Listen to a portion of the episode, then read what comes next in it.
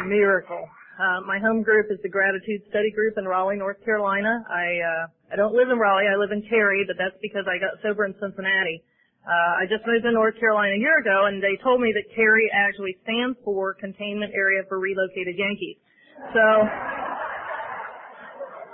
so I picked right. I'm in the right. You know, I guess they just keep us all pinned up in one place so they can keep an eye on us. You know. Um, but I do, I do escape out to Raleigh to go to my home group. So, uh, it's, it's a wonderful group. They have a, an open speaker meeting on Monday night and a big book study on Thursday night. And if you're ever in Raleigh, I invite you to come. It's 8 o'clock. Um, I want to thank the committee for a, just a wonderful weekend. Um, it's just, you know, there, uh, it's a lot of work. I've been on convention committees and it is a lot of work and especially the volunteers who weren't even on the committee because I'm, I'm guessing by Sunday morning you have learned that your ribbon, while it looks like it says volunteers, what it really says is ask me stupid questions. And, you know, it's, it's like we're in a target all weekend because, well, because we like to complain, you know. Um, somebody asked me if I like to talk first or last, and I kind of joked about, you know, Sunday morning I get the last word and what could be better than that. But, uh, you know, then I was listening to Ed last night and I realized that Sunday morning is hard because these guys have set the bar really high this weekend. You know, I, I kind of was hoping everybody would sleep in this morning and just mull over Ed's talk. Um, but you know, I didn't get to hear Lyle, but I, I am, uh, I'm familiar with, with his story and, and, uh, John did a great job and Stephanie I just love. I've, I've seen Stephanie many times and, and I hadn't gotten to hear Ed before. Um, but it's just, you know, what a great weekend and, and what a diverse group we are. I mean, talk about people who would normally not mix, you know, I mean, John who didn't even drink till, I forget, he was old though, I mean, over 20, you know, anymore, um, and, and me who was a poster child for Alcoholics Anonymous at 17. And, um, although I didn't drink till I was 15, I always have to kind of apologize for that at young people's conventions because most of them are sober already and I wasn't even drinking yet. Um, but you know, I was thinking about when John talked about that pill, you know, that science hasn't done it yet, but if there was ever a pill that would make us drink normally, and he kind of said, well, who would want to do that anyway? But I'm thinking, you know, with, with at least an alcoholic of my type, and the way I think, there's a more fundamental issue with that. And that is, and, and see if you can go with me here, if one pill could make me drink one or two drinks normally,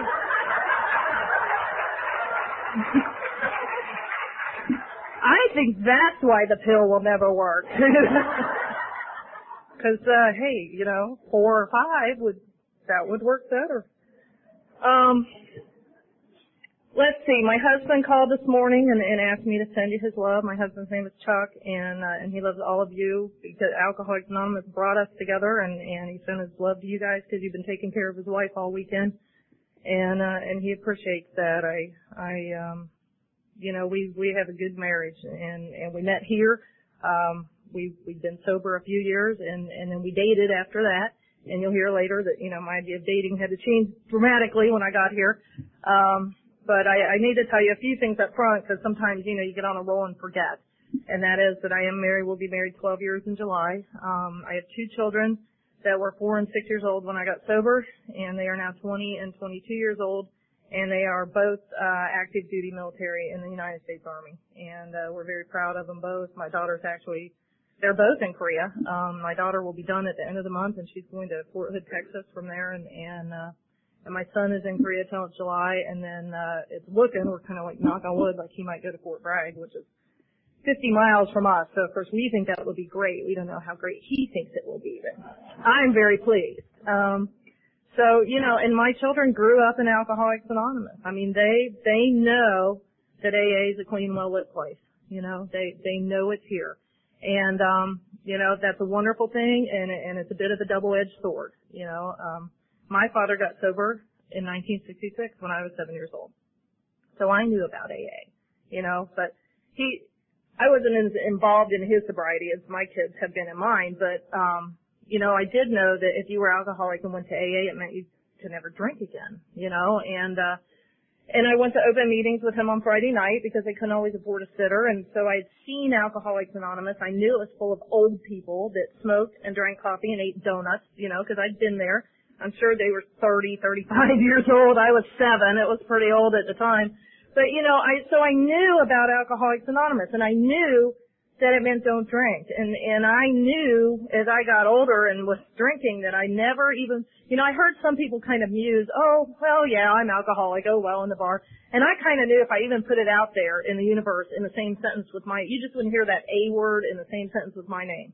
Because I knew the AA police would just swoop in, say, get in the car, and, you know, I'd have to go to a meeting and not drink anymore. Um, I was an only child. I was a, um, I wouldn't have told you I was a big thinker, but I know now that I was, you know, looking back. I was, uh, when I first came to AA and they talked about being self-centered, I didn't really get it. I thought that meant selfish and vain, and I was one of the most loving, giving people I knew, so I couldn't, you know, so I didn't have to pay attention to that stuff. And I didn't know that self-centered just meant I thought the entire world was watching me. You know, I mean, I was, I was never I was never participating in my own life. I was watching everybody else watch me. I couldn't have a conversation with somebody over here without in the corner of my eye looking at you guys saying, you know, okay, do we look like we're having fun? Or, you know, Anna, I bet you wish you were my friend. You know, or, or I would need to be seen with you so that you guys would know I was okay or you would know. And it was all about, I was a spectator in my own life, like up here in the bleachers, just watching. I never, I remember when I was about six months sober and I was talking to somebody and I realized in the middle of it that I was having a conversation where they talked and then I talked and it, you know, it, it was just kind of flowing. And I, I mean, when I had a conversation, you would start your sentence and I would finish it for you and choose from six or seven available answers, you know, to figure out which was the best. I mean, there was just noise up here all the time. I couldn't stand to be by myself. I just couldn't, and I know now it's because when I was alone, the noise in my head was too loud, and it would tell me that you guys were talking about me and that you didn't really even like me. You know, that you just, I would have one good friend at a time. One, you know, one friend. And don't talk to my friend because she might like you better. And then I'll have to get another friend. And meanwhile, you guys will be talking about me and you'll tell your friends and they'll tell their friends. And remember that shampoo commercial, you know, and they told their friends and they told their friends and and then, you know, I would walk in and you guys would all laugh. I mean, I just, I just, I thought if I walked in and two people leaned their heads together and laughed, they were talking about me. Something I did in fourth grade. You know, I just, I didn't understand that you guys were all thinking about you and, you know, no, that's why I don't worry at AA dances now. When I first got sober and went to an AA dance, I was worried about not being able to dance and, and, and my sponsor said, yeah, but everybody else is worried about what they look like. They're not paying any attention to you, you know, and it was like, oh, okay. But I never, you know, I always hung out with big families. I just kind of morphed into them. And, uh, and I was just a frenzy of activity. By seventh grade, you know, I was in pep club and cheerleading, student council, and I was just busy, busy, busy, busy. And I was the ringleader, and I would have told you, I mean, out, on the outside, I looked pretty well adjusted. I was an avid reader. I read a lot, you know, um, that I think is the reason that school came very easily to me. I was one of those test takers. I had no work ethic when it came to school because I didn't need one. You know, I could read the chapter before class started and take the test. So, you know, I mean, I, I didn't understand the concept of a second draft of an English paper until I was in college because, I mean, why? you know, draft one gets an A, why would you rewrite it? But, um, you know, I didn't know what a thinker I was. And, and one of the funniest things I ever heard, um, Dr. Paul was speaking somewhere and he read the 20, you know, the 20 question pamphlet, except everywhere he said drinking, he put in thinking. And I mean, I was on it because he's like, you know, have you ever felt remorse after thinking? You know, have you ever missed work due to your thinking? You know, I mean, is thinking affecting your family life? And I was like, you know, I, it's all true. It's all true. I, um, like I said, I thought everybody was watching me. And if it wasn't easy, I didn't do it. You know, if I wasn't good at it by the third time, I didn't do it. Life was real black and white to me. I never put together that people practiced to be good at what they did. I never, you know, I never put together that my friends who couldn't come out to play because they had piano lessons or they had to practice were the ones who could play the piano.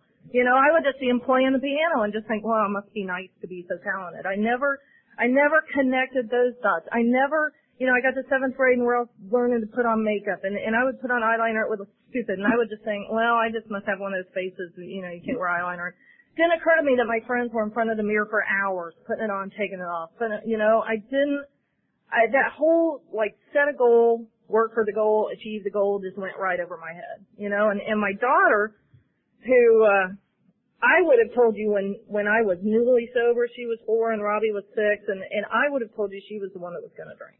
I mean, we used to joke that uh, most people save for college, and we were saving for treatment. And uh, you know, she took a weird turn on us when she was ten or eleven, and and I always tell this story because this tells me, you know, I, I mean, well, you'll see. Uh, she wanted to be on a swim team, and she hadn't, you know, she didn't have much experience in the water we got her a few lessons. She tried out for the team, and the coach said, "Okay, you you know, I think you got potential. You could be on the team, but you really should practice with the nine-year-old because you can't keep up with your age group." Now, I would have walked away right then. I was, you know, I I need 11. I can't. How's it going to look if I'm swimming with a nine-year-old for God's sake? You know what I mean? But that was fine with her because she wanted to swim. And then she went to her first swim meet, and it was a big USS meet where they just run heats and heats and then put up the results with your name so anybody walking by can see how you did, which is fine if you're in the top five, you know. And, uh, and she was 70th out of 72, and she went back the next day. Now, I would have been trying to get my parents to move far away, you know, and, and we had told her, well, Sarah, you know, swimming's competitive, but you also are competing against yourself. So now you have this baseline time. If you beat your time, even if you didn't win the race, it's been a successful race because you have a new best time. Now the whole time I'm telling her this, I am thinking, yeah, right. You know? I mean, this is, this is stuff that's in the parent handbook for self-esteem building. This is not stuff that I knew my, I'm sure my parents told me the same thing and I didn't believe it for a minute. It was all about winning. She beat her time. She was happy. You know? Now the rest of that story is two years later, she was a state double A swimmer. Swimming in the Junior Olympics in Keating Natatorium in Cincinnati, you know? And I would have missed all of that the day they told me to practice with a nine year old, you know? Now I also have to tell you that when she was 11, I was seven years sober. And I was having a bit of a problem sitting up with the parents watching practice being the mother of the 11 year old that was swimming with the 9 year old because how's it look? You know where's your daughter? Oh she's down there. You know um i just i'm all about i don't want to look bad. I don't like to look bad you know? And sarah somehow grasped that concept of set a goal work for the goal achieve the goal which had gone over my head. So we started suspecting there was something a little wrong with her. And uh Then she went on into high school, and I think her junior year of Starbucks opened where we lived, and she came home and said, we went to Starbucks after school, and I said, oh, that's great, honey, you know, who went? And she said, oh, Stacy and, and Lindsay and Jennifer, and I went, oh, her, and she looked up and she's like, for God's sakes, Mom, that was sixth grade, could you let it go?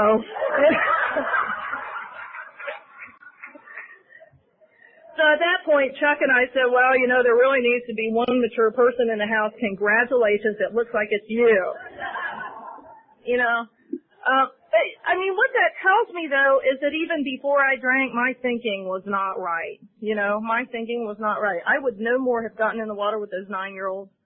You know, and and she she was okay with. She is not obsessed with how's it look, what will they think, what are they talking about. And I couldn't identify with being self-centered when I got here. You know, I um I did drink at 15. Uh, a lot of my friends were starting to experiment with alcohol. They were falling down, they were throwing up, looking bad, you know. Um so I didn't get real drunk the first time out. I just kind of put on a glow. I relaxed. I wouldn't have told you I was uptight. Um but I went out and got my best friend drunk the next night so that I'd have somebody to drink with. And uh and that friendship didn't last another year because we drank very differently, you know, from the beginning. Within a year of getting drunk the first time, I had totaled a car, my grades plunged, my friends changed, my appearance changed, everything about me changed. I was a poster child for adolescent treatment, but adolescent treatment wasn't real big back in the 70s, so I just kind of slid on through, you know. And um I ended up, I graduated in uh, high school in three years because I didn't drink till I was 15, and uh, and I went off to college at a Big Ten school, and uh, in the middle of a 21 state. I did not do my research. Oh, by the way, I've never seen so many people in one room who actually know what 3-2 beer is. there are so many Ohio people here. Um, anyway, I went off to college with, you know, uh, high, about 96 percentile SAT scores. I had a .8 at the end of my first semester because I just couldn't go to class. And now you know I'm in the middle of a 21 state. It wasn't even a lot of drinking, but I, I didn't know it was fear. I didn't know, but you know, I would walk into class the first day and there'd be a person and two or three seats and a person and two, or, and I would say, you know, hi, my name's Beth. You might say, hi, my name's Ed, and it's my turn to talk, you know. And I probably should be saying something. He's just looking at you. What do you say after my name's Beth? You know, I mean, and these voices are up here just staring at you. Talk. No, you can't talk. Now you've been staring at him for five minutes. Just turn around and walk away. Run. Don't run, you'll fall. Just walk very fast, you know. Get away, get away. And I, I mean, cause I couldn't, and I didn't know that being Beth wasn't enough. That that was my problem. That, you know, I was always Beth the cheerleader. I was Beth the night auditor at the hotel. You know, I was Beth, always Beth to something. You know, because just being Beth, I felt like if I had just said my name's Beth, that you were just thinking, so, you know, I mean, like, what's the rest of it? And I couldn't, so I couldn't, I couldn't go back because, I mean, I just, you guys all knew how to talk. And when I came into Alcoholics Anonymous, you guys all knew how to talk. I mean, the room was separated into two distinct groups when I walked in. All of you and me. You know?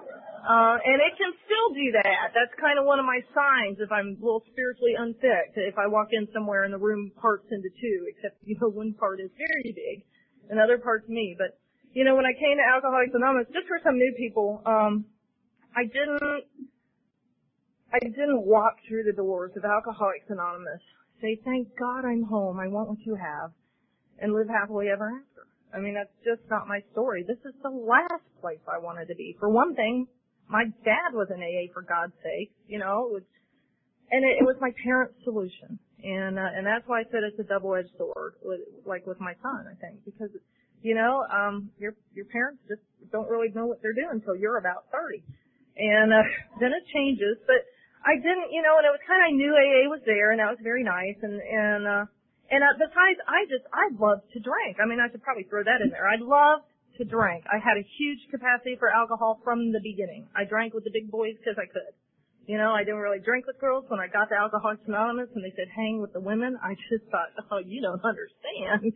I mean, I didn't even drink with women. I why would I? I didn't have to. You know what I mean? I mean, I could keep up with the men.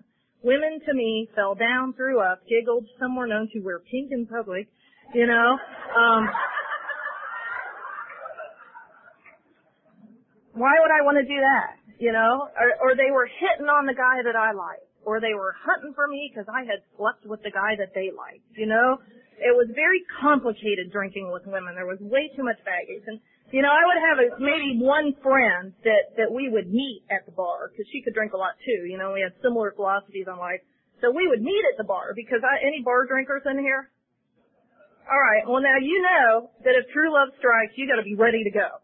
You know, and if you got to run your friend home first, he might fall in love while you're gone. So you had to be ready. You know, you had to have your own car. So you know, this girl and I, we would meet at the bar with our own cars. But you know, I mean, it's like because you just you got to be ready for true love. And and you know that that was my dating, by the way. You know, I always thought. I really was more of a social drinker. The more I drank, the more social I got. And I was very social by two or three in the morning, you know, and, and that, and, uh, um, so, you know, that was my first marriage. It was like a one night stand that just kind of dragged on for five years. But, uh, you know, I mean, isn't that dating? Bring them home if you like them. If you can remember their name in the morning, they can stay, you know? Made sense to me. Um, so anyways, I flunked out of college. I, I went back to Ohio briefly, I got a job in a bank because I thought I'd disgrace my parents not going to college, so I got a nice white collar job, and that wasn't working. They worked Mondays, they worked at nine o'clock in the morning, and it just wasn't working for me. And so I took off to Florida because, you know, one of, I heard Sharon Barger speak once and she said she was from Iowa and that was her first resentment. And I knew what she meant because that's how I felt about Ohio. I'd been born in Northern California. My parents moved to Ohio when I was two before I was old enough to argue. And by first grade, I knew there were places way cooler than Ohio, you know? And uh, so I took off to Florida with a friend, and you know, I heard a guy say when I was pretty new at AA, he said, you know, they should put a sign at the border, the state line of Florida, California, and Arizona that says this state doesn't work either.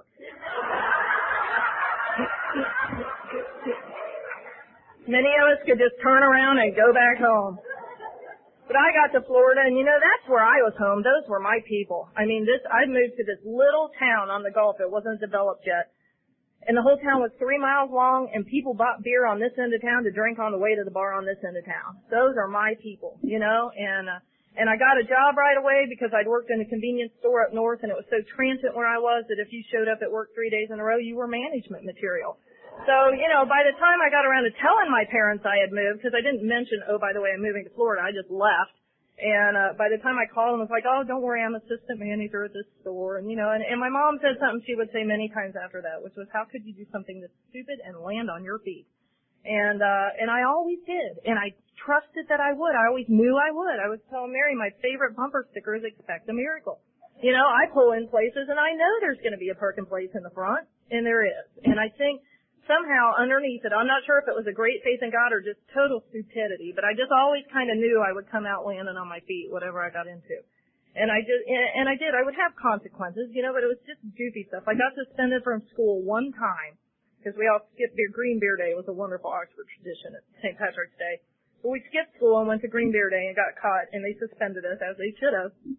Um, but it snowed that night like two feet, so there was no school the next day. So no school, no suspension on my record, you know, and, and that's the kind of, it's like that guy in a cartoon that walks down the street and the pianos and the safes are just falling behind him, you know, I mean, that was me. I would just went merrily on. So I moved to Florida, and really my drinking caught up with me pretty fast there, because like I said, those were my people, and uh, I was 19 years old, and, and by the end of a year, it was becoming obvious that I couldn't support myself. And, uh, you know, there were two principles that I lived by that I'm pretty sure my parents never taught me. One was it's not all right not to know. I mean, for God's sake, don't ask a question because then they'll know that you don't know. You know, just pretend and maybe you can pick up some clues as you go. And the other one was don't ever, ever, ever, ever, ever admit that you made a mistake. You know? Um, I mean, my philosophy was like, I bought this ticket on the Titanic. I am taking my boat ride, you know?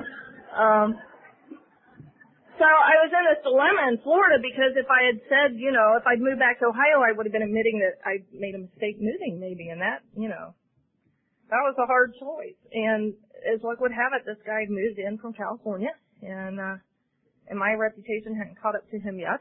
And, uh, so I just, you know, and he had everything I was looking for in a guy. Had a house, a car, and a job. True love. And And on top of that, he was six foot two with tattoos and Harley Davidson. I mean, it just doesn't get much better than that, you know. I was, I was saved. God has sent me help, and and so you know, we started this five year dance of death that we were on, and and it was, I mean, you know, I don't have to say much more than that. We did have both kids in that marriage, and uh, and you know that God can turn any bad to good, and I believe that you know that my children are are proof of that, and. uh I ended up, we moved to the Keys. We were in the Upper Keys. We're same thing, you know, six month old baby went down for the 4th of July weekend, liked it, came back Tuesday, moved Friday with $400 and a six month old baby. Hey, mom moved to the Keys, but don't worry, I'm assistant manager at this restaurant. You know, I could just hear her pounding her head on the phone. And, uh, and from there I went into the night audit, just, you know, and, and I, so I'm a night auditor at this oceanfront resort in the Keys. I'm skinny. It's a skinny year. Those were good years. You know, um, I mean, it's like when Bill Wilson said I had arrived. I mean, this place had seven bars, three restaurants. I applied for the job. I found out my pay was going to double, and I had the keys to every bar on the property. I mean, it's like I had arrived, and uh, and there were lots of other you know outside issues down there, and um, you know, which which I did my share. I mean, I was a child of the '70s. Um, one thing I'm really grateful for though is is that you know as I look back over over all of those things, you know, I didn't have to come in wondering, am I anything besides an alcoholic? You know, because when I look back, every single other thing I did, as I got older and it interfered with my drinking, it went. Bottom line, it went. You know, the uh, the pain pills and stuff I never really liked. That just meant I blacked out at eight o'clock at midnight. You know, I was still on my feet all night. Um, the the white powder was my I'm not drinking drugs because you know nothing nothing really tastes good anyway. And uh, and in the Keys, it was you know it was not a big challenge to not drink down there with you know lots of that floating around. And the other one, I was talking to somebody the other day and I said, you know, the one thing I do kind of just mull over is the diet pills because, I mean, it's like you could drink for days, you're skinny, and your house is clean. Now what is, that one I still have a little trouble with. Is that a bad thing, you know? But, you know, I mean, time wore on and I couldn't stand myself after two days of them, so I, I quit them, you know, and, and I quit smoking dope because if I, if I, if I had had even two beers, and smoked any pot, I was paralyzed. You know, I couldn't move. And and you can't drink if you can't move, so I quit smoking. Dope. I mean, everything, everything. As my alcoholism progressed, anything that interfered with it had to go. And over the course of the years, that included my children, that included my employment, that included drugs and alcohol, that included a relationship with my mother. You know, uh, I lost custody of my children in 1985. I went through treatment only to not go to jail. You know, and that's where I I was in, you know, I'm I'm in treatment and and I'd been in there 10 days and I got word that my father had died and I was devastated, you know. And by the way, my children were taken from me because I lived up the street from a bar and I, I they went to bed and I realized I only had one beer in the house and I went down the street to drink. Bottom line, you know, I used to say I went down for cigarettes, but I went down there with 20 bucks for cigarettes. And it wasn't the first time I had left them alone. It was the first time I got caught. You know, and it amazes me the distance it takes for something to get from the head to the heart. Because while I was in treatment, they would take us to this place in Cincinnati, 405 Oak Street, for meetings. And I heard a man talk the first night I was there, and he talked about when he was out of alcohol that he would taste the floor and I would think, how pathetic, how sad. You know, God, you need to be here. And I didn't even put together that what I had done was taste the floor and then make a decision to go to the bar. You know, I mean, a single mom deal was, was hard and my parent, my children were removed from my custody. It's the grace of God that my mother would take them because I used to say when mom took my kids, but she didn't. Hamilton County took them and they would not have given them back if she had not taken them. And, uh, and when they were with her, they were fed age appropriate food. They were bathed every night. She read stories to them every night. They were on time to daycare in clean clothes and I couldn't do any of that. And I hated her for doing it and I made her life hard every turn, you know, because I was so angry, but I wouldn't have told you I was angry, you know. And I went through treatment and, and I was the one, now you have to remember I had a dad in AA. I had a big book that he sent me in, in Florida because I briefly got fired from my job and so I went to one AA meeting, the Key Largo group of Alcoholics Anonymous, and then I went to my boss and told him, you know, I knew I had a problem. I was going to AA. I got my job back. This AA stuff works, you know, and I was pretty much done with AA after that, but, uh, my dad sent me a big book at that point. So, you know, I'm in treatment. I have a book my dad sent me. I have a tape of his talk. I have a 12 and so he'd been throwing things in the box for a really long time waiting on me to go to AA. So he didn't just send a book. He sent a box of stuff. But, uh, you know, I was in there the 10th day, got word that my dad had died. And I was devastated because I was going to come out and be Jim's daughter. You know, I still, I couldn't just be that. How the heck do you do that? And, uh, and I was the only child of divorced parents, so I got the insurance money, you know, and, and that, I'm sure I got here 10 years sooner because I got to drink like I wanted to drink for the next two and a half years, you know, but meanwhile I had this treatment thing and this pending jail, so I, you know, I was the one the counselors would come get to talk to women who didn't want to leave their kids for six weeks. You know, and I would tell them better six weeks now than forever later, and we can't be good moms if we're not sober. And I could give them the company line, you know, but it was crap to me. I knew, because you know, my secret was that I was glad my mom had my kids. I did not want my children. You can't tell people you don't want your children. They look at you weird. It looks very bad, you know. Um, what I didn't know was that I didn't want my children because I suffered from alcoholism and that I was bankrupt mentally, emotionally, spiritually. I had nothing to give them. I was empty. I was empty. I had nothing to give them. Um, plus they interfere with my drinking, you know. Um, and, and so I would be telling these women, oh, we have to be good moms. But inside, I'm glad my kids are gone, you know. So I start this double life that the book talks about. And and as I got out, the children say my mom's custody, but I would tell you, oh yes, I want my kids back, you know, but the voice in the back of my head is, oh, I'm glad they're gone, you know, and, uh, and then periodically for the next two or three years, I would try to quit drinking. And, you know, I'll tell you, after 24, 48 hours of not drinking with no solution, a lot of guilt can creep in and it's very noisy, very noisy. And uh, I, I maybe would have a good day without a drink, and my head would be almost to the pillow, and then the voices would start, "Yeah, that's it. You don't even want your kids, man. Why don't you fly that by somebody? You know what? What the hell kind of person are you?" And I would just have, you know, I would just shut out the noise again, and and I um, I just kept drinking. I drank, you know, I just drank, and uh, and I failed to show up to pick up my kids on weekends. And I, if I did pick them up, my idea of quality time was to go to somebody else's house where the mom drank and the kids would play and we would drink, you know, and that was absolutely the best I could do. And I thought I wasn't hurting anybody. I thought, why don't you just leave me alone? You know, and we've talked a lot about that this weekend. I can't imagine what it took for my mother. I finally, I ran off to Florida in 1988 because I knew they all missed me. I knew they'd been sitting down there going, God, I wish Steph would come back. And, uh, cause I moved, I got divorced and moved to Ohio in 1984. And I did, I tried AA, you know, Friday Night Young People was very big. Um, although I kind of secretly thought bikers maybe were my problem, not, you know, and, uh, and so I went, my mom lived in this real, I mean, the whole neighborhood could have come out of an LL Bean catalog.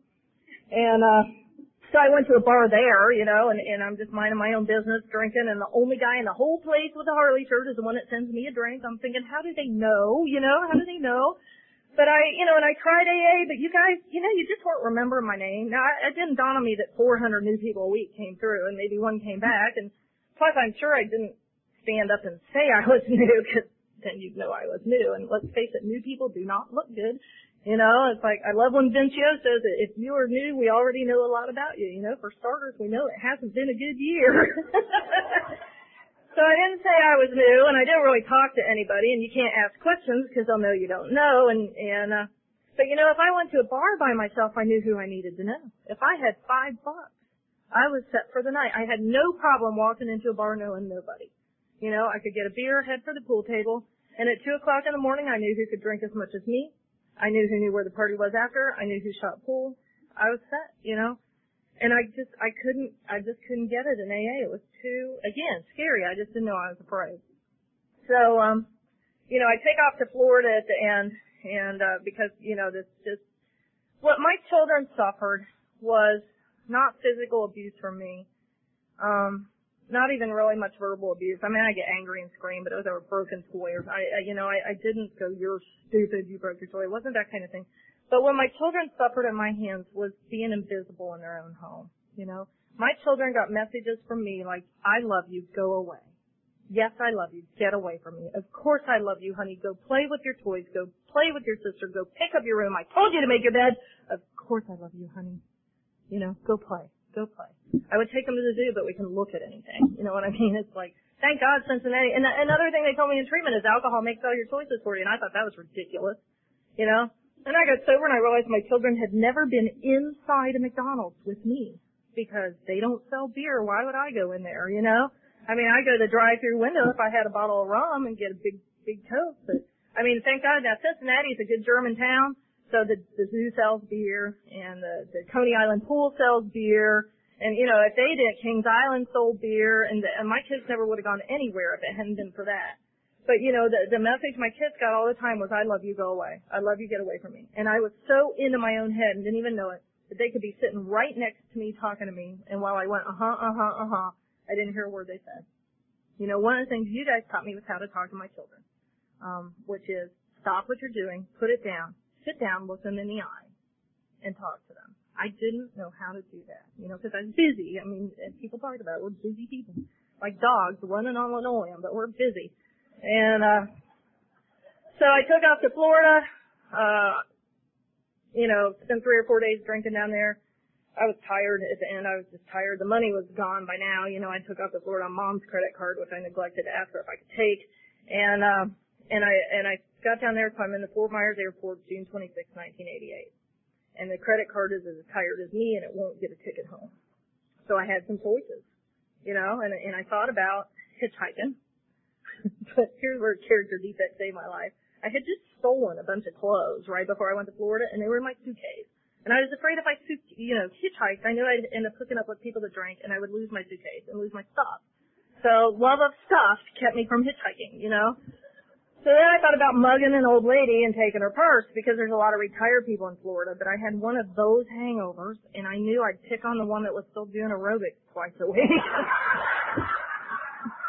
and she'd run me down and take her purse back, and I'd look bad. So, uh, so that left call mom, and uh, I called mom, and and she said, I don't know, you'll have to call me back in a couple hours. And uh, and when I called her back, what she said to me was, we are not flying you home, we are flying the children's mother home, and it's only because we're afraid we'll never see you again. And she picked me up at the airport on June 26, 1988, and she dumped me off at the local detox center, and I was annoyed, you know. Um, and again, I'm not hurting anybody, but you know, those of you who know Cincinnati and know where the cat house is, it's in the worst section of town. And I can't imagine what it took for her to drive there at midnight and leave her 29 year old daughter on the steps and say, go in or don't, but you can't come home with me, I'm done. You know, I mean, what does that take to have to cut your kids loose like that? But know that if you keep helping them, you're going to kill them. And uh, and I went in, and and I didn't know. I mean, if I had known I was never going to drink again, I probably would have had somebody buy me a drink on the plane. You know, I just I had no idea. I was one of those ones who went through treatment. I was a star test taker to the book back, you know, and I'd circle 90 days, and I never got there. Um, and this time, I just didn't have a clue. And the next morning, I was laying in bed, reviewing my options. Because, you know, I mean, my car was impounded. I didn't have anywhere to live. I didn't have a job. These things were not new. You know, I'd been there before. But what was new was that this time I had no plan B. I didn't have one better idea. Everything I could come up with, I had tried before and it had failed, or I had burned that bridge. And I was, my sponsor talked about having no friendly direction left. You know, I had no plan B. And thank God, you know, because if, if you're new, I always try to say that if you're new and you still kind of have a plan, tell us your plan. You know, it's like we want to know. You know, tell us your plan so that you can just relax and do Alcoholics Anonymous. Because, I mean, in my experience, when I had a plan left, I couldn't get sober because I still had another way. You know, I still had another way, and that kind of blows powerless right out of the window. And I'm laying there the next morning, and I just had this passing thought, like, well, for one thing, I was laying there. I was 29 and a half years old. I never thought I'd live to be 30. I just didn't. I shouldn't have. I had my own Harley Davidson. You know, I I bartended in places where people shot at each other. I mixed drug and alcohol. You know, I drove drunk. I was not real picky about the people I dated. Um, I should have been dead or hurt badly. And here I was 29 and a half years old, and what I realized that morning was I was showing no signs of dying. You know, I was like, I was, I was depressingly healthy, and um, and what I realized that day was I wasn't gonna die. You know, it's like this voice just came and said, people like you don't die, Beth. And, you know, um, now my husband, if you ever hear him speak, he knew he was gonna die if he took one more drink. He knew if he took one more drink, he was a dead man. And the voice in him said, I want to live. Get up. You know? And I'm over here, if you could have guaranteed me I'd be dead in six months, I would have left there and gotten a beer. But I knew that day I was going to live and that no matter how bad it was, it could get worse. There were levels of worse I hadn't even thought of yet. And then I, there's a lot of seven year old winos out there. And, you know, I mean, I was, I was a connoisseur of wild Irish rose in my twenties. You know, it's, well, I always say, you know, it's kind of, it's, it's, it's good stuff. For one thing, the bottle's square so it doesn't roll out from under the car seat, you know? I mean, you gotta think about things like that when you drink like I drank. And, uh, so I realized I wasn't to die, and I just had this passing thought, like, well, you know, whatever those people are doing in AA, it's working, and your way isn't. That was my big surrender. You know, I, I didn't have the white light experience Bill did. I didn't have it going down in flames surrender. It was just kind of a pathetic little, you know, when you light a match and it goes, you know, that's my big spiritual surrender. It's like, uh, screw it, you know. Okay. So, uh, I turned myself into Alcoholics Anonymous and I had no idea I was going to stay sober. I just started to show up. I, uh, I, I got out of detox on Friday at 4th of July weekend. My car was impounded. I intuitively knew that if I went back to where I lived, I would drink. So I was able to get a cheap. I mean, I wasn't at the Holiday Inn, but I was on a hotel that was on the bus line so I could walk out of the hotel, get on the bus, and go to 405 Oak Street. And that's what I did. And, um, and the first night, that Friday night, there was a girl talking that I had met four years before when I was passing through, and she was four years sober. And she said from the podium that alcoholism took her to the place where she didn't want to work and she didn't want to take care of her daughter. She just wanted to drink. And I couldn't believe it because there was my biggest secret that somebody just said to a room full of people. And she became my first sponsor, you know, and I stayed for the midnight meeting that night because I was a bar drinker and I had to hang out till the bars closed.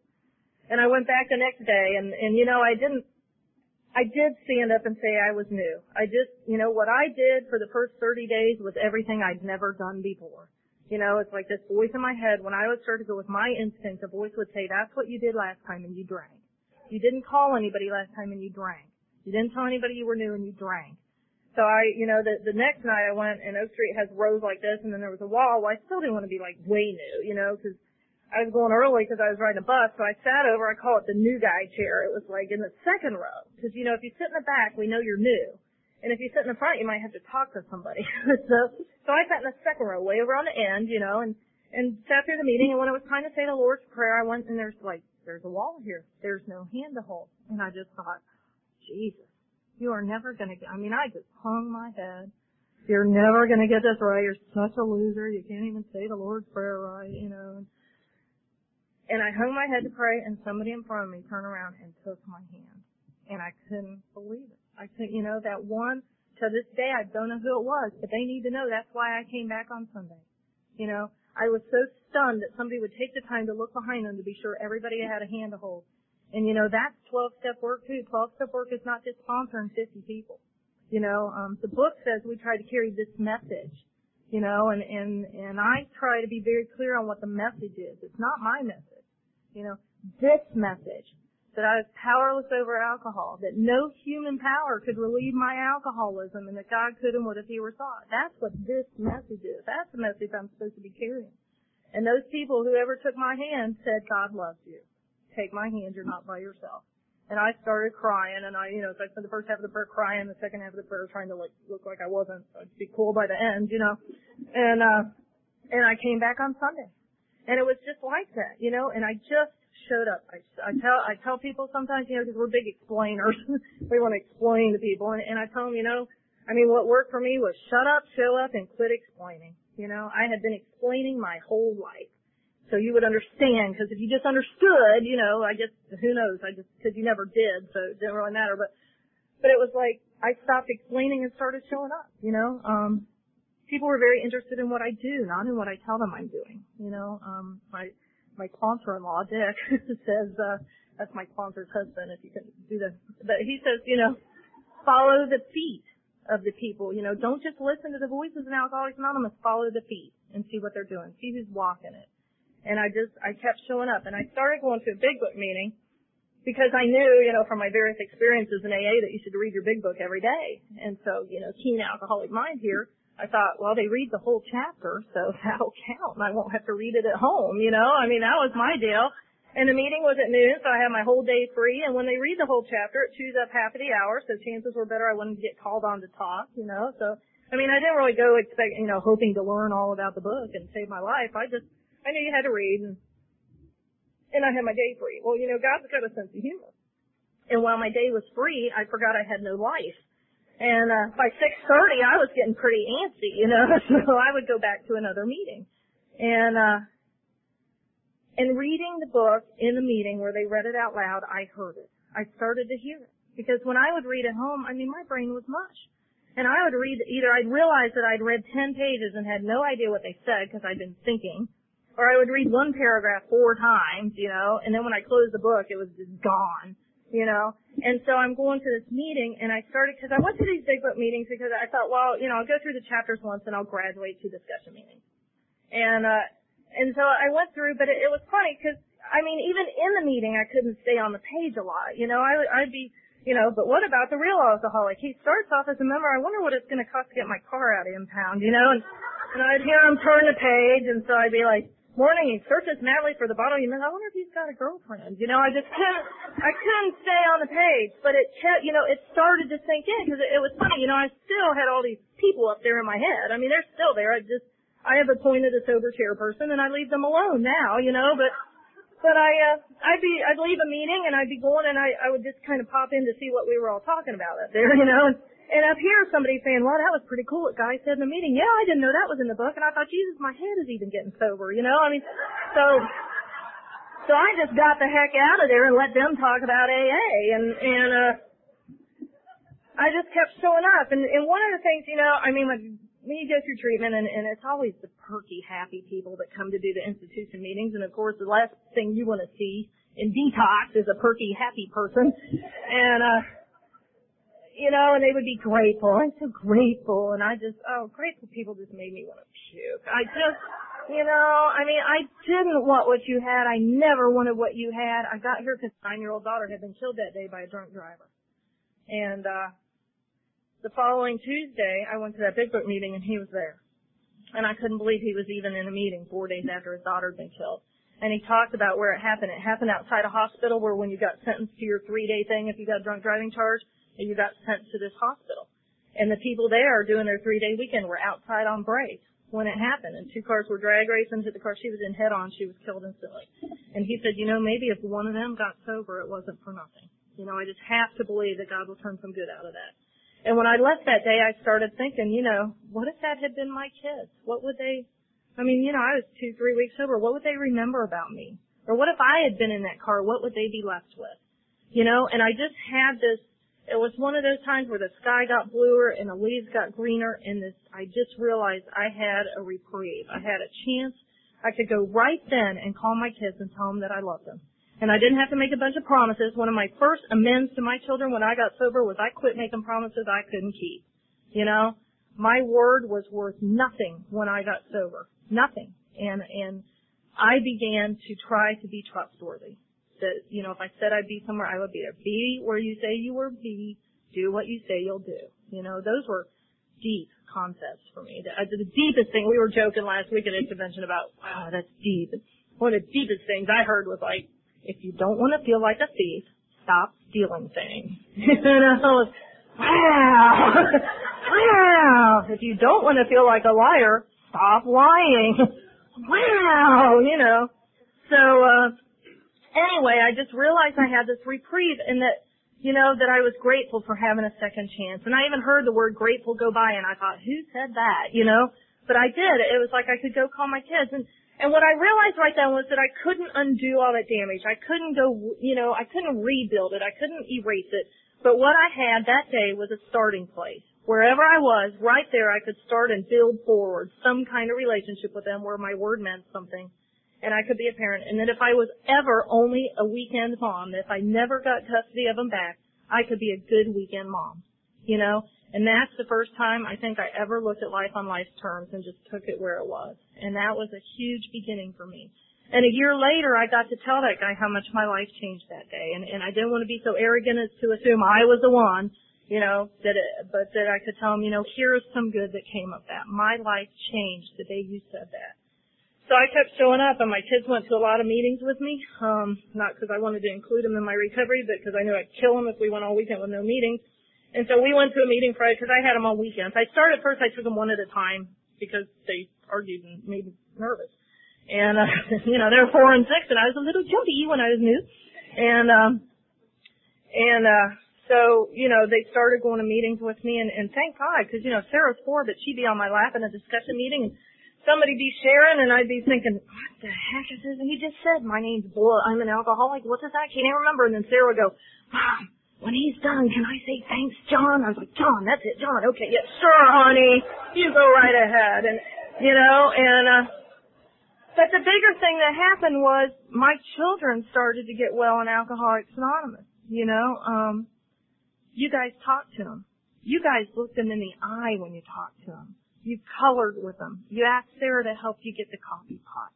You played video games with them. You sat down, you know. And I learned to talk to my children and interact with my children watching you guys. Because I don't know how to do that. I am not an intuitive parent.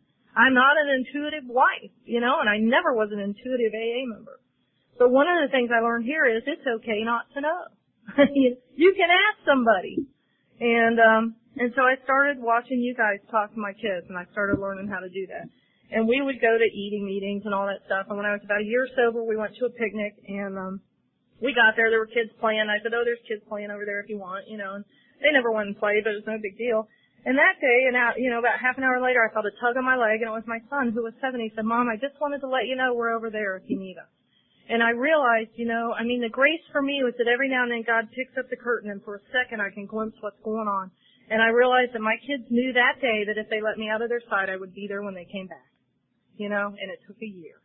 And I'm so glad I didn't make them go play, that they found that in their own time and we kept showing up. And you know, by 15 months sober, I had this is another like give the newcomer hope thing, but I had a car, insurance, and a driver's license all at the same time.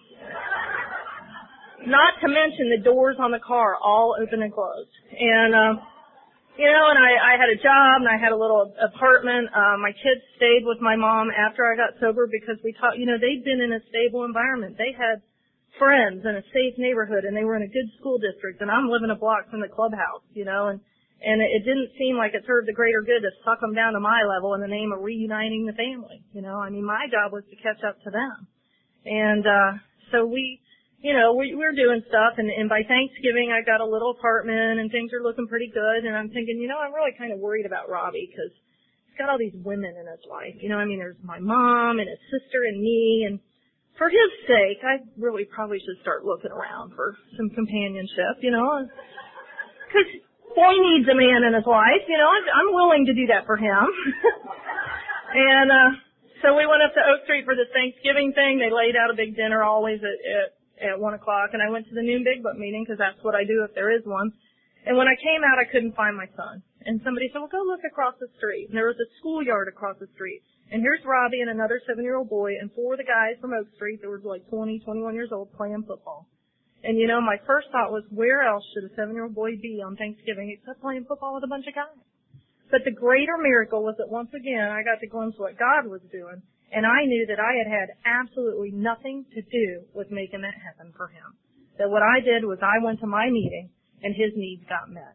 So I butted out of his life and called off the manhunt and, uh, briefly, and, uh, kept doing Alcoholics Anonymous, you know, cause it's like, I always think of it, it's like this, uh, probably back to my outside issue days, but you know, I have this little triple beam in my head. And, uh, and it's like when I you know, I would do a little A. I mean, I was empty when I got here, I had nothing to lose, and and I started doing a little AA. It's like, you know, my my scale in life has two sides, and this side is my business, and God does this side, you know. And when I did a little bit of AA, I got a little job, and I did a little AA, and I got a little apartment, and I did a little more, and started having a relationship with my kids, and I started having better jobs, and I went back to school, and I kept doing AA. And it's like as long as I keep putting on this side, you know, the other side fills up. But the mistake we make so often is we start helping God with this side, you know. Thanks for that job, God. I will now skip meetings so I can work triple time and do it, you know. Thanks for the man in my life, God. I'm going to stay home and work on him, you know. Thanks, God. I'll take it from here. Um, and you know what I do, what I've always done, and I have continued to do is is remember that this side of the scale is my business. I had nothing to lose when I got here, but my my sobriety is expensive now. I got a lot to lose now. Why would I do less to keep it? You know, why would I do less to keep it? And uh Chuck and I had met oh a year before I heard him speak. I'd never seen him before, so I kind of thought, uh, how sober can he be if I don't know him? you know, I know everybody. And he gave this great talk, and I thought to myself, I want what he has, and I'm willing to go to any lengths to get it. actually, but I did remember his name, which is rare for me, and and uh, and uh, you know we would see each other periodically and cross paths. And a year later, we started hanging around a little more. We didn't really even say the D word for dating because we didn't want to jinx it. But we made a decision that we wanted to spend some time together, and we made a decision that we were going to keep our clothes on while we did that. You know, that we had both done the other stuff, and uh, and what we wanted to do was get to know each other. And uh, and we dated you know for months. And we set a wedding date a year away when he asked me to marry him. And uh and as the year wore on we just wanted to be married more. You know we didn't break up and get together 12 times. We didn't you know as as the wedding drew closer and closer we were more and more excited about being married. And July will be 12 years you know and and I just you know I tell people it's like my room is still a nicer place when he walks in you know, that's my rule of thumb. If you are laughing and smiling and your mate walks in and you don't smile again, there's a problem. You know, are you smiling at the same time when you're in the room together? And, uh, so we, you know, and, and we agreed that we were going to try to keep God first because we knew, you know, we had God first, Alcoholics Anonymous, and then each other. You know, and that that's how it had to be. I didn't ever want to be first in his life or things would be horribly out of balance. And and I, you know, jokingly say that, you know, on a good day, Chuck is third if I'm not thinking about me, you know. Some days it's got a me, Chuck, but, uh, I try to keep him up there in the top three. And, uh, but you know, that's worked for us because it hasn't been all rosy. I mean, we did, we did, uh, get the children. We got custody of the children in 1993. Um, they spent a lot of time with us until then, but we waited until we could buy a house where they lived you know, and Chuck got his college degree and he got insurance and when we could insure the children and move them into a house in their own neighborhood, you know, then we signed the papers. And, and my kids transitioned into living with mom and dad. You know, in 1993 they walked out the front door and got on the bus out of their parents' house like everybody else that lived in that neighborhood. And, uh, you know, what a miracle that was. We handed out candy at our home group, pink and blue. You know, it's a boy, it's a girl. And we haven't been married that long, so people are saying, oh, you having kids? And we're like, yeah, they're 9 and 11. Isn't it cool, you know? Great. And, uh, I mean, what a dance it's been, you know? I couldn't, I couldn't have told you when I got here that what I wanted was a relationship with God, you know? Um, I, there's, there's some good news and some bad news if you're new, you know? I mean, the bad news is it's all about God here, you know? But the good news is it's all about God here. I mean, it's like, you know, and, and I, my book says this means we're going to talk about God. You know, bottom line, as the God of your understanding, and, and, and it talks over and over, a humble beginning is all we need. But I don't ever want to forget that I am not the message God is, you know, and, uh, there was a piece written by Clarence Snyder several years ago called My Higher Power, the Light Bulb. You know, because one of the things the big book says is that deep down within every man, woman, and child is the fundamental idea of God. And he wrote this article called My Higher Power, of the Light Bulb. You can find it online. And he says, you know, the tragedy is that what we have begun to do is abandon newcomers to create their own God instead of helping them find the one that's there. You know, and, and so that's what, I mean, that's what we do. You know, it's not about, look at me, aren't I great, and look at all I've done. It's like, you know, my life was wreckage. I was a complete and total failure at life. You know, and no human power, including my sponsor, could have saved me. Um, but you've heard over and over and over this weekend how when we let go and gave up, you know, whether it was a huge flashing light surrender or a, uh, screw it, you know, that, uh, that God answers all those calls. And I can look back in my life and see that every time I ever called him, he was there. But I, you know, there's a thing in Bill's story that I love that talks about, you know, he realized for a brief moment he needed and wanted God and God was there. And then it was you know, blotted out by worldly clamors. And what I finally realized was worldly clamors was all that noise in my head because I need him and I need that job and I need this money and if I just got this I'll be okay. You know, and that it always drowned out the noise. And the other thing I always wanted to do with God was a do-over. If I did have a great experience, I wanted to go do that again. You know, when I was 15 years old, I read a fictional book called Pontius Pilate. You know, and uh, I was just overwhelmed with the presence of God. Now it's not like I didn't know how the story turned out. You know what I mean? But I, I'm reading this book and I'm overwhelmed with the presence of God. So I went back to the bookstore and tried to find another book exactly like that one. And when I couldn't, I mean, I found a book by chapter three. It wasn't doing it for me, so I tossed it. And that kind of was my experience with God all along. I wanted to go back. And what I've learned here is God's a forward moving deal. You know, I get that experience of His presence, but then, you know, that's where the faith comes in, that I take the next step and trust He's going to be there. I don't go back and go, oh, let's do that again. And you know, some days it's real easy to walk in that, and some days it's like walking off a cliff. You know, um, the drawback to having cute children is that they turn into teenagers, and uh, and we had some rocky times. You know, with my my son ended up being the one. You know, I told you my daughter turned normal on us. Well, my son, God love him, he's like his mommy, and uh, and we had we had two or three years where I couldn't have told you we would ever all be able to sit in the same room again. You know, uh, horrible, just horrible, horrible stuff. And, uh, you know, what Chuck and I realized after the fact was something would happen and we'd be ready to react and we'd say, let's pray first. And, and we would do that. And, and then we'd sit down to talk and we go, well, you know, let's call Dick and Peg. That's our sponsors. You know, let's call them. And then we would talk. And, you know, years later, that hindsight went, wow, that's like God, AA, then each other. You know, that, that we were lit. wasn't just, you know, we were living it and didn't even know it and we got through that and now, you know, I mean, it's like a, a couple years after all that happened, my mom sings in a, in a women's barbershop chorus in Indianapolis and we had driven over to see her and, and the four of us were driving back and we're singing oldies on the, you know, or on the radio and there's four of us, we're all singing four different songs. It was horrible sounding. But all of a sudden I realized where we were and I thought, God, I mean, I didn't think we'd ever even be in the same room again and here we are laughing and singing on a trip, you know. And there are times that I get out and go, how did I get here?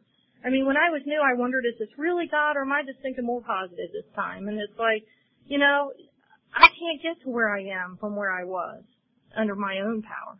You know, under my own power, I ended up laying in detox, figuring out I wasn't going to die. And, uh, and, and I, you know, when I got here, I thought, what am I going to do for the rest of my life? What do you do for fun, you know? People would say, oh, we have dances and we go bowling and, you know, and I think, what do you do for fun, you know? And, and, uh, but the book says our attitude and outlook on life will change. And that, you know, and a year later I'm going, oh, we have dances and we go bowling, you know, and the newcomers are looking like, uh-huh, you know. Um, but we, uh, we bought the kids bicycles and, uh, they were little enough that we got bikes too because we thought, well, we should probably ride with them. They were, I don't know, 10 and 9, 8 and 10, somewhere there. So, uh, we got them at Christmas and the first warm day, by, this is before we got caught all the way up to the kids that we were like in the next neighborhood over, you know, we were catching up. And, uh, and so the kids came over and we go out to bicycle ride and we bought Huffies because they're, you know, they're priced right and they're pretty dependable bikes. And so we're out riding through the suburbs, mom, dad, big brother, little sister, you know, and we go down the street and this guy's mowing his grass and I remember thinking, huh, that must be what you do if you, okay, make a note of that, mow the grass, you know. And, uh, so this guy waves at us and I wave back and about the time I waved, the old zoom camera came back and I got to look at where I was.